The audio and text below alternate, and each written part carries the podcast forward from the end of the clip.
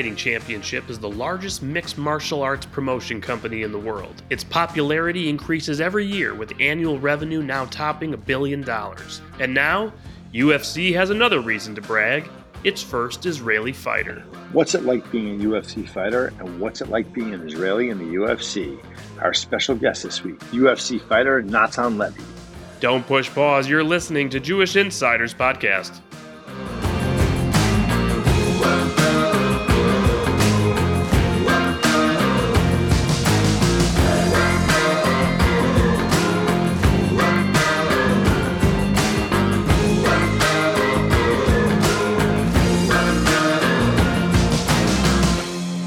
And welcome back to the Jewish Insider Podcast. I'm Rich Goldberg. And I'm Jared Bernstein. Jared, we have plenty to talk about in the news today. Obviously, we are in the throes of a major debate, really civil strife in Israel and in the diaspora with respect to some of the reforms being put forward by the current Israeli government. It is consuming a lot of my conversation with peers, colleagues, family members. I think it's an elephant in the room that we have not discussed on the show thus far, but it's impossible, I think, especially at this moment, given the big speech that President Herzog gave on Sunday night in Israel, really hard for us not to move forward without discussing it a little bit before getting to our very special guest. Yeah, I mean, listen, Rich, I think it's a fight for the soul of what Israeli democracy is going to look like for the next 50 years. Not to be over dramatic about it, but you have a ruling coalition that's trying to change the law and change the way the law operates vis-a-vis the Supreme Court. And you have tens of thousands of protesters in Israel all over the country expressing their opinions. And, it's really a delicate few weeks as it relates to Israeli democracy.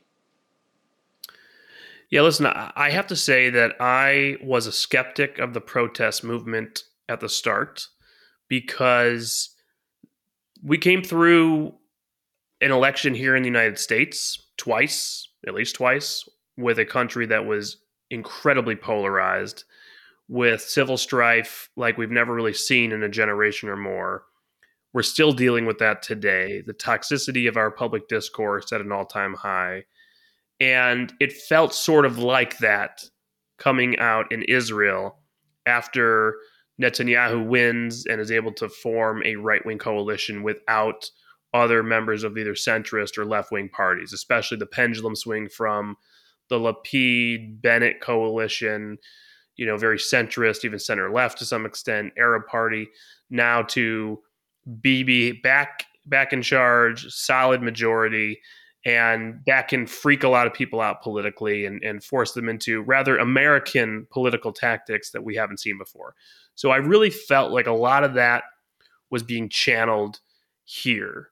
And I think some of that is true. And I think some of the arguments against the reforms that we're seeing are disingenuous.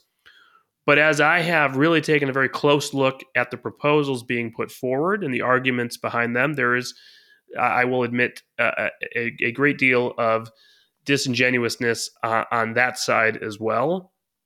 And do I think the soul of Israel is on trial here? Do I think that democracy is coming to an end? No, I think that is very much an overstatement.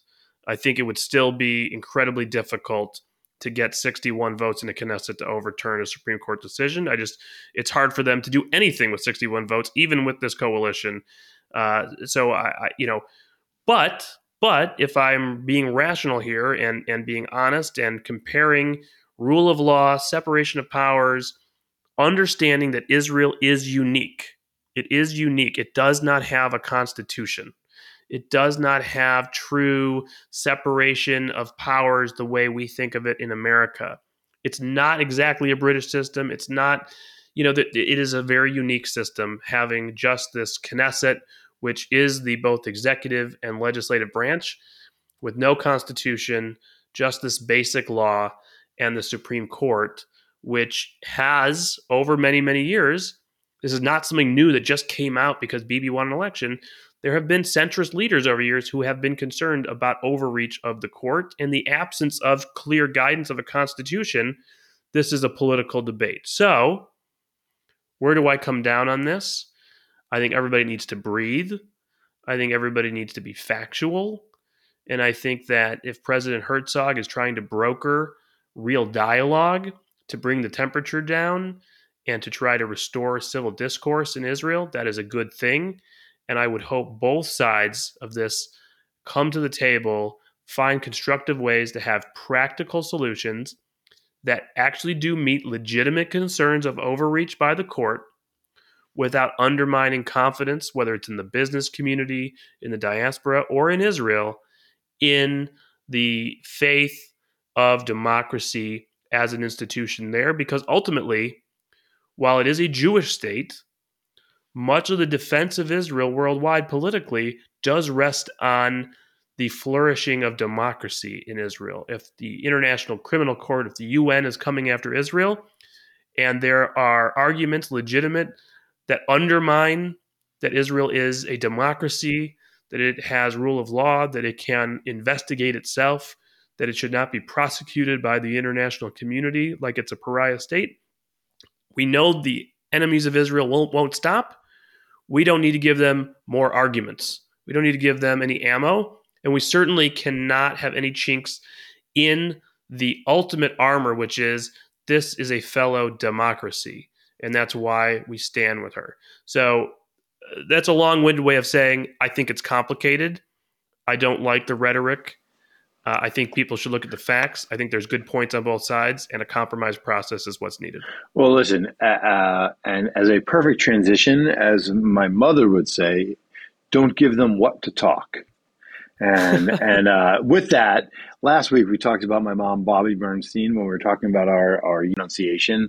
And my mom, who is the keeper of Yiddishkeit in our house, wanted to share a text message with her, a text message I got from her about our show last week, talking about our pronunciation of several Yiddish words, if you'll permit me, Rich.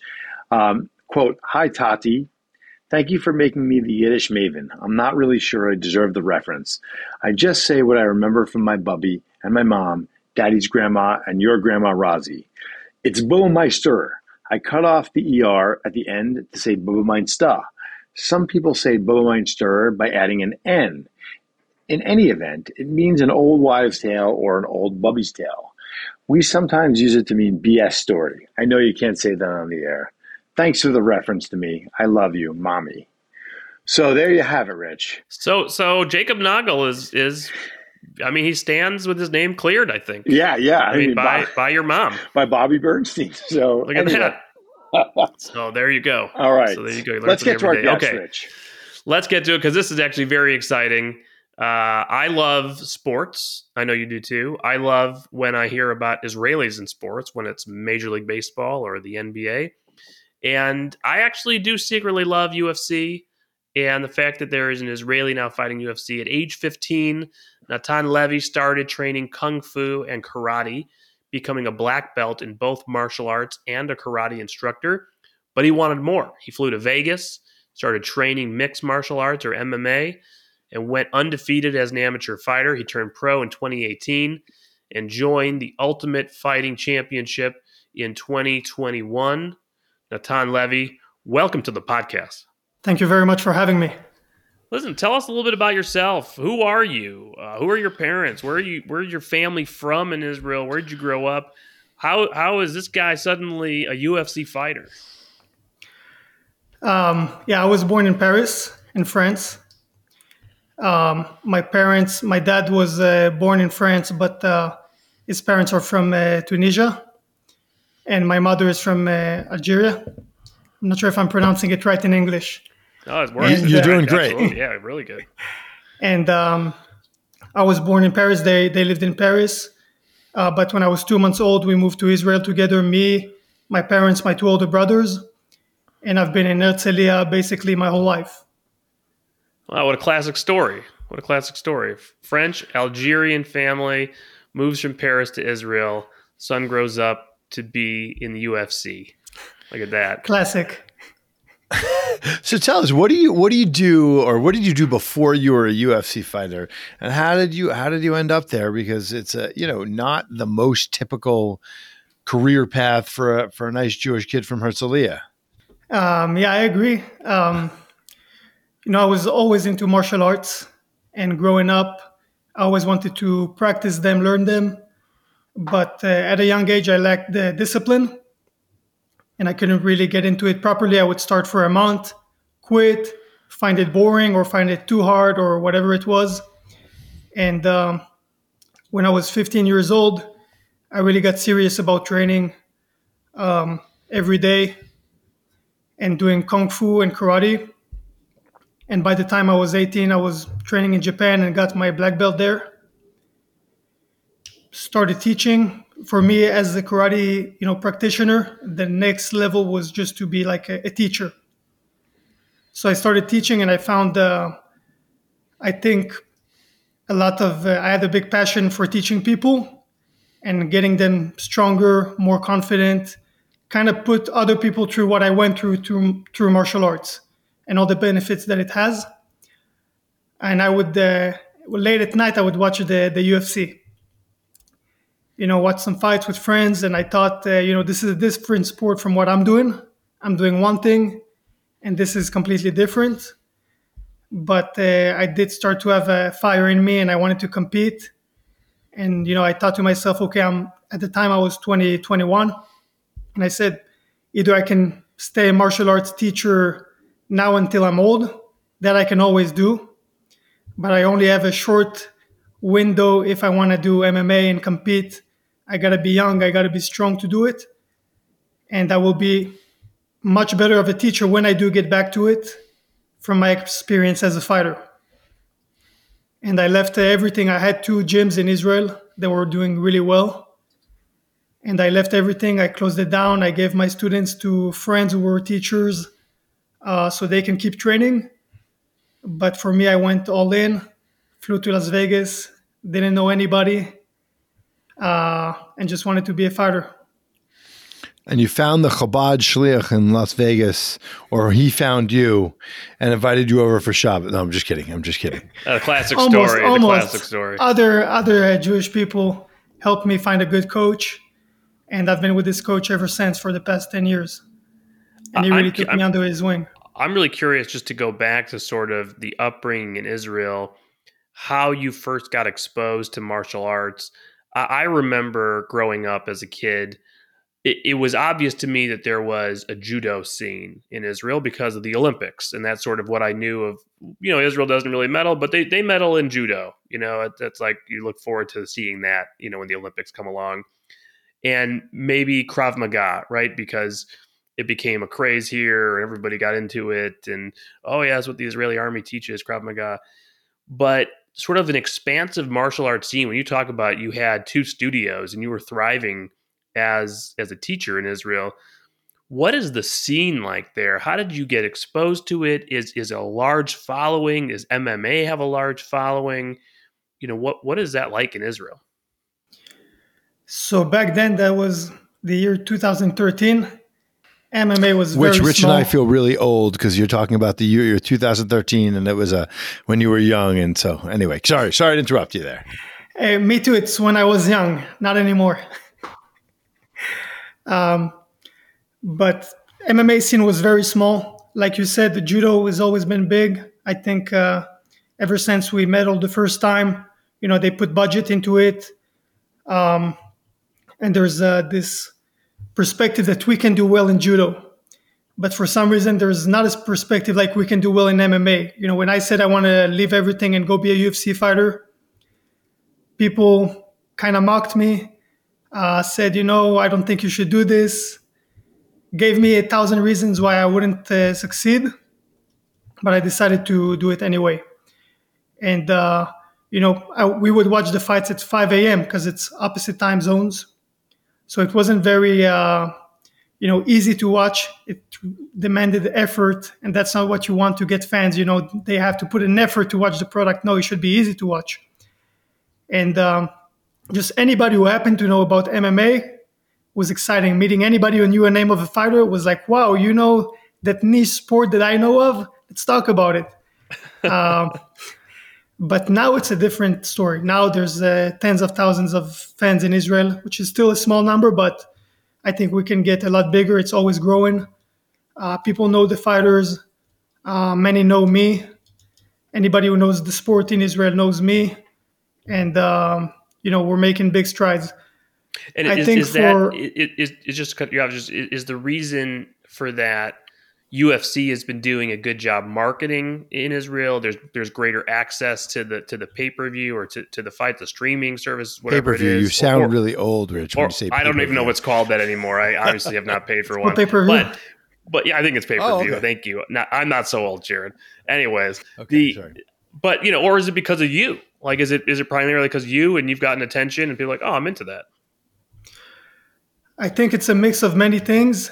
One is like with the judo, same thing with like the Kung Fu craze in the 70s, 80s, all that stuff. If people get exposed to MMA, they're probably going to like it. Like, you don't need to be, you don't even need to understand the sport to enjoy it at first. Obviously, the more you understand it, the more you're going to enjoy it. But hey, if we're watching a soccer game and there's a fight breaking out on the stands, you know you're going to watch at the fight and not at the soccer, right? That's why we love hockey in America. Yeah, exactly. Yeah. So people love fighting.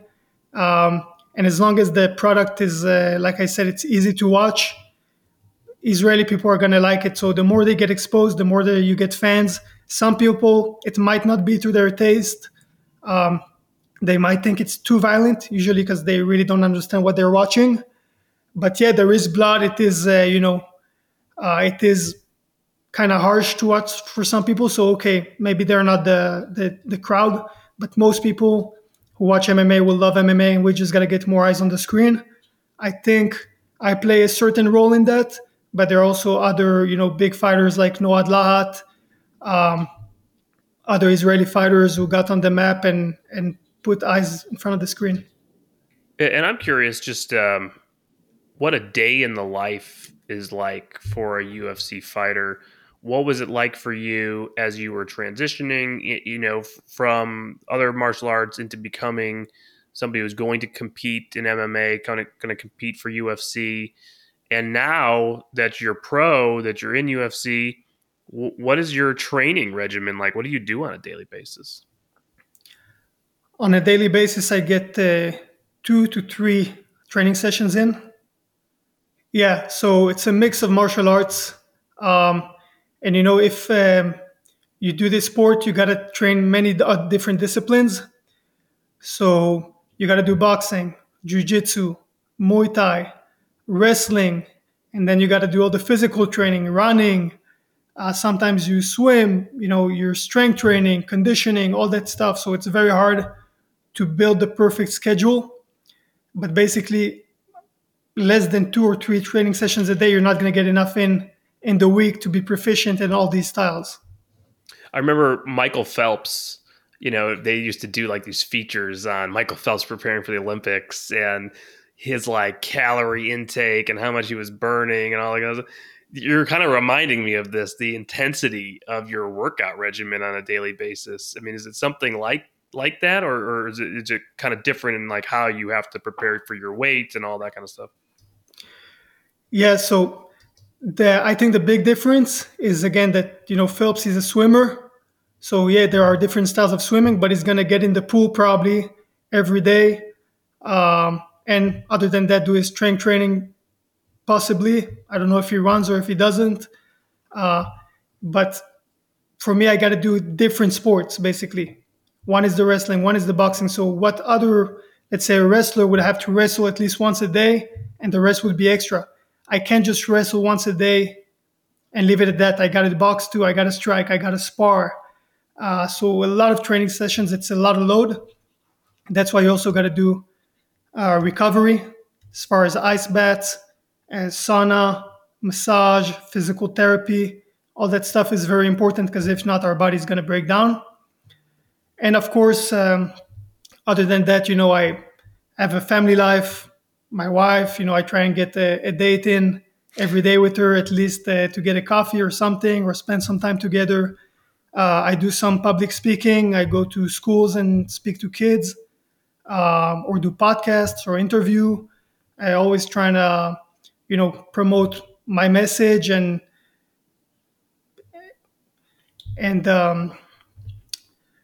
like the message, you know, we're going to speak about it, but basically I want to get it to as many ears as possible. And that's it. But basically, biggest thing, training and then resting.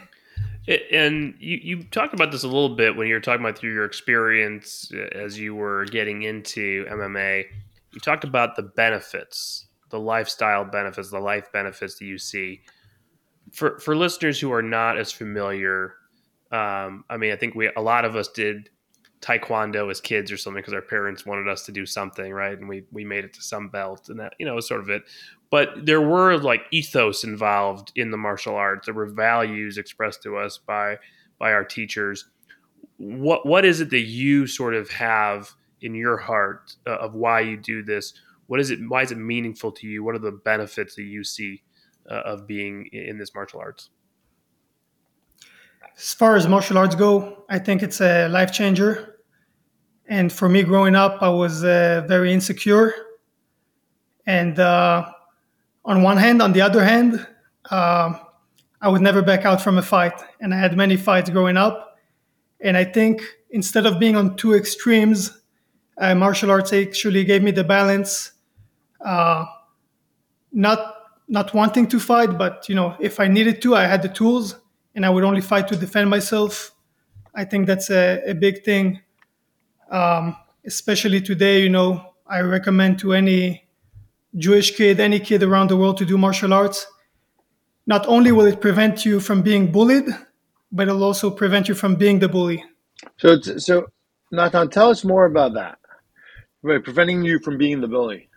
Yeah, you know, people who bully usually, they are hurting as well. And not that it's a magic that fixes everything, but martial arts really, like I said, it brings you balance. It creates a lot of camaraderie in the gym, on the mats. On one hand, you get stronger and you get more confident. You can see it, you know, when you land a punch, when you land a kick, on a heavy bag or on a sparring partner, you can tell you've become stronger. You know you're skilled. On the other hand, there's always somebody on the mats that could kick your ass. And it develops humbleness. So, you know, you're strong, but, you know, there's always somebody maybe stronger, and you should, you know, you shouldn't be looking for a fight.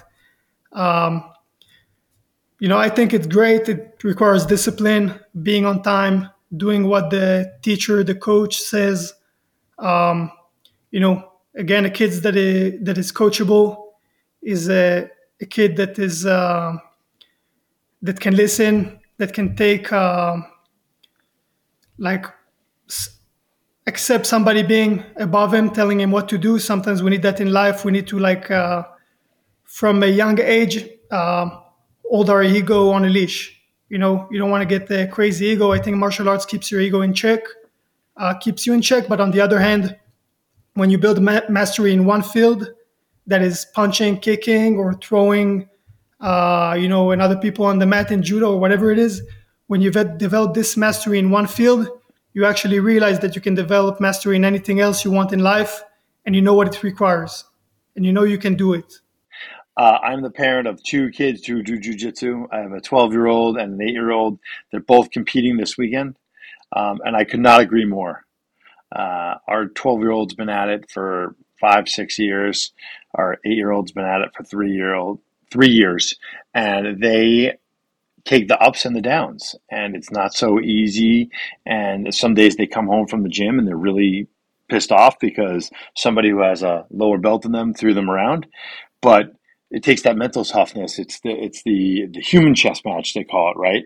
And they are better for it. And I couldn't agree more. Sorry to be the, you know, you're supposed to be the expert, but as a parent who sees their kids every day, multiple times a week in this, I could not agree more with that. Absolutely, me too. And I will add that martial arts where there is competition, basically combat sports, are even, you know, it's a level up, because not only you face challenges on the mats, then you actually have to go out and compete against people you don't know. There's more pressure, more nerves. And when a kid goes, you know, I feel like today in our society, everything is like participation prize. Right? And it doesn't matter who's the winner, who's the loser. It does matter, but when you go to those nerves of getting to competition day and you know you've trained very hard for it, and you get in on the mat with all the nerves, all the pressure, everything, and you give it your best, win or lose, you're a winner for life. I'd love to take this now to your career now, your experience. 8-1, I believe, overall pro. 2-1 so far, UFC. The opening fight, your premier UFC, was a loss, but you've now won 2 in a row since then. What have you personally sort of learned in this process so far? 3 fights in UFC. Are you come out of these fights learning more about yourself, about your opponents, about the craft, and where do you go from here after your third fight? You know, fighting is all about learning, and you can learn from your losses and you can learn from your wins. Better learn from the wins. And, you know, my first fight in the UFC, I think as far as losing, you know, it was a very close fight. I accept that I lost. But on the other hand, when I came out of the cage, I was, you know, on one side, very disappointed. But on the other side, I saw that I belonged. And I felt like... no matter how hard you train, no matter how much success you have outside the UFC, you know that when you get in there, it's going to be fighting the best fighters on planet Earth. And, you know, just being in there and getting that kind of nod when it's a close decision and you're like, hey, I belong. Maybe I didn't get the win, but I'll get the next one. And I know, you know, there are no more doubts. So let me ask you a question. When is the next fight? When are we going to see you again? I mean, we have a large listenership at Jewish Insiders Podcast. They're all fans of yours now. When are we going to see you next? April 29. I'll be fighting in Las Vegas against Pete Rodriguez. He's a tough fighter, tough opponent. All his wins are by knockout.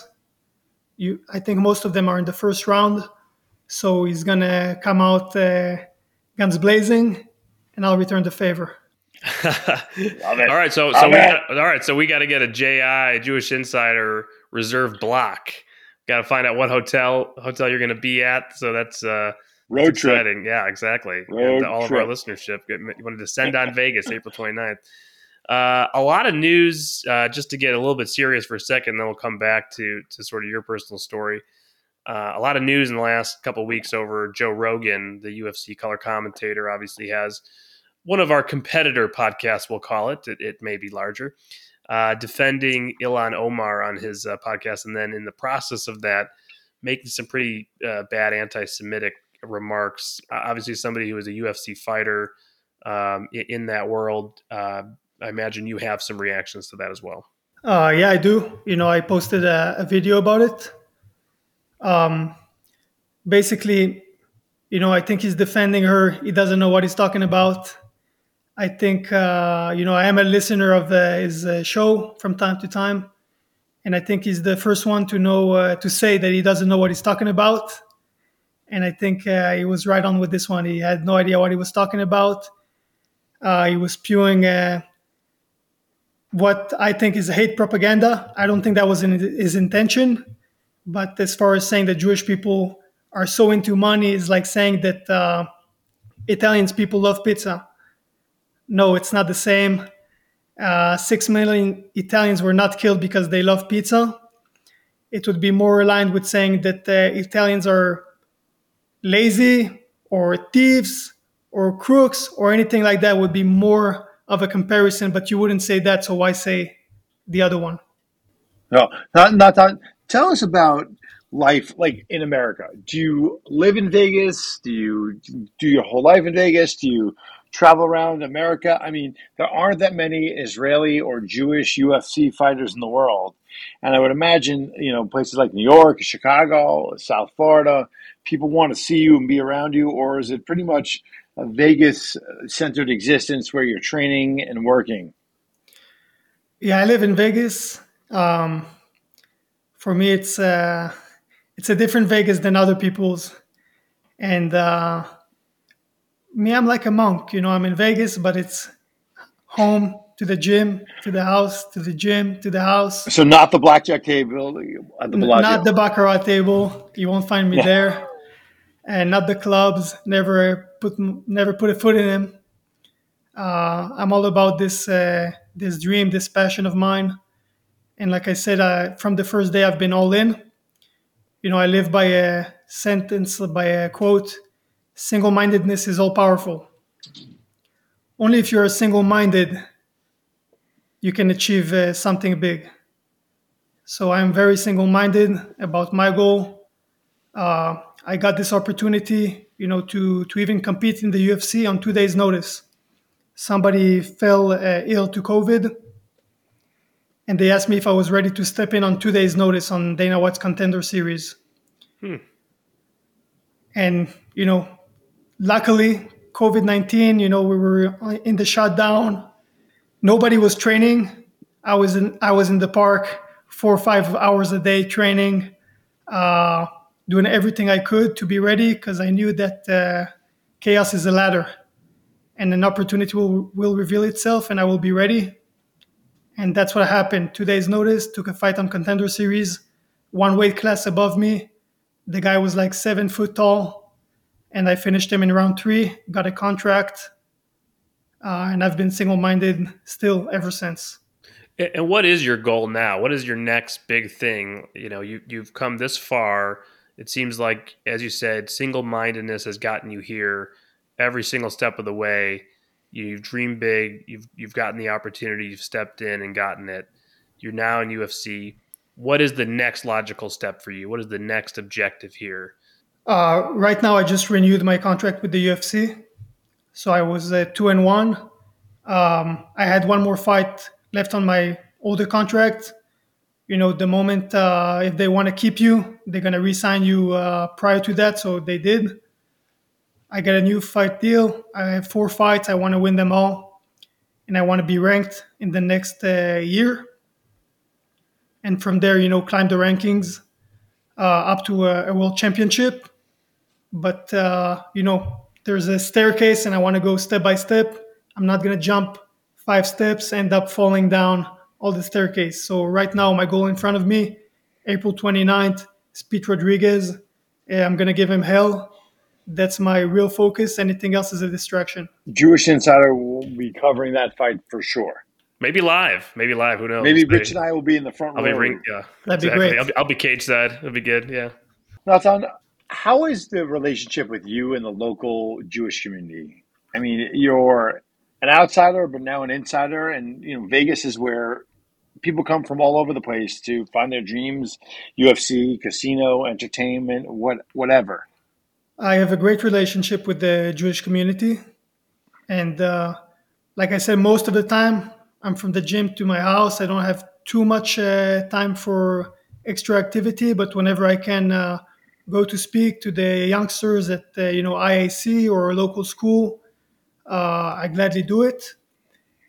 I received an award from the IAC, which was very, you know, moving for me. And yeah, I think, you know, I talked to the rabbi many times about doing some self-defense seminars for the Jewish kids. I don't want anybody to get bullied from my people in my city.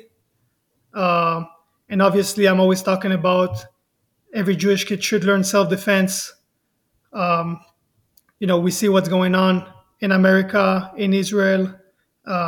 If you're a Jew, you should know how to defend yourself. And you talked about a little bit about that you do some motivational speaking as well, like this.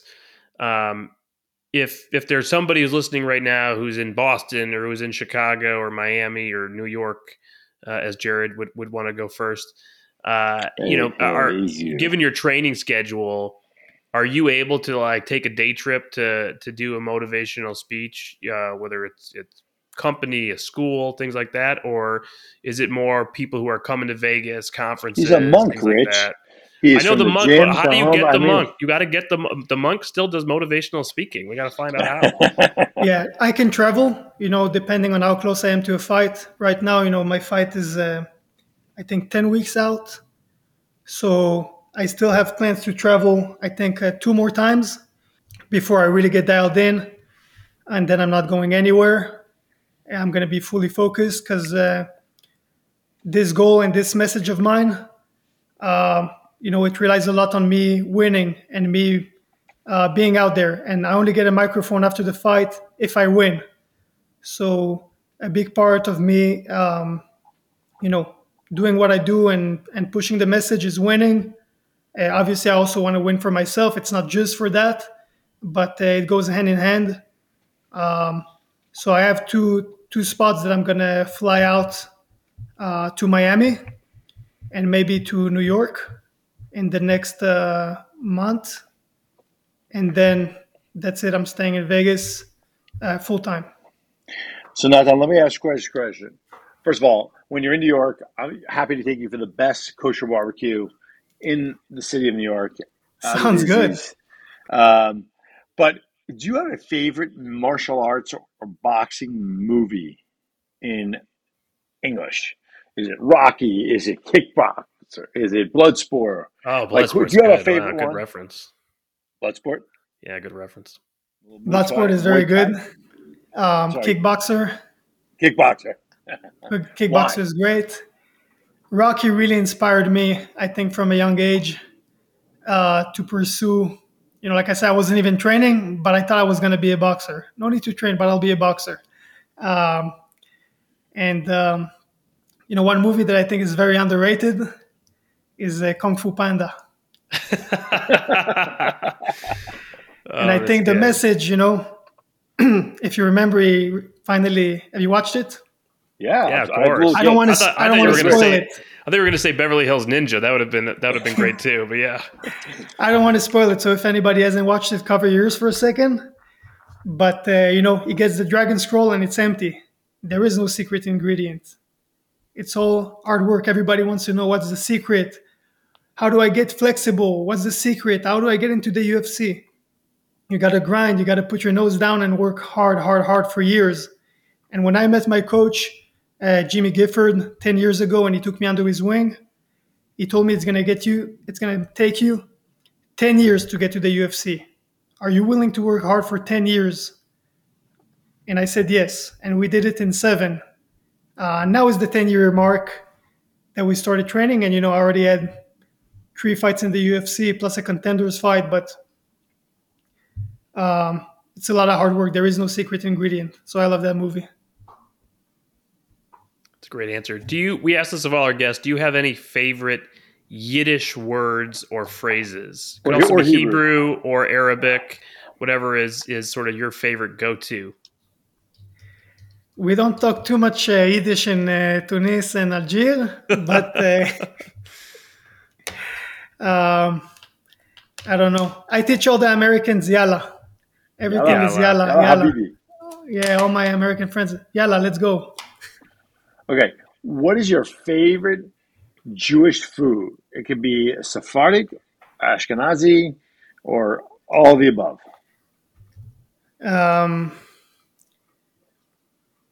Maybe shakshuka or jachnun, some breakfast stuff. Is there a good shakshuka in Las Vegas? Yeah, there is. Really? Why are you so surprised by that, Jared? I don't know. I think New York is the center of the universe, and if it's not New York, I have a hard time believing it's something. I have confidence the Adelsons found a way to have good shakshuka in Las Vegas over many decades. We got a bunch of good spots. My last question is, do you have a favorite venue in Vegas, whether it's the best hotel you've been in, the best actual sporting venue, the best place you'd like to hang out? What's like you're like, wow, I love this spot in Vegas? There's a lot of spots, but I think one that is special to me is the Thomas and Mack Arena.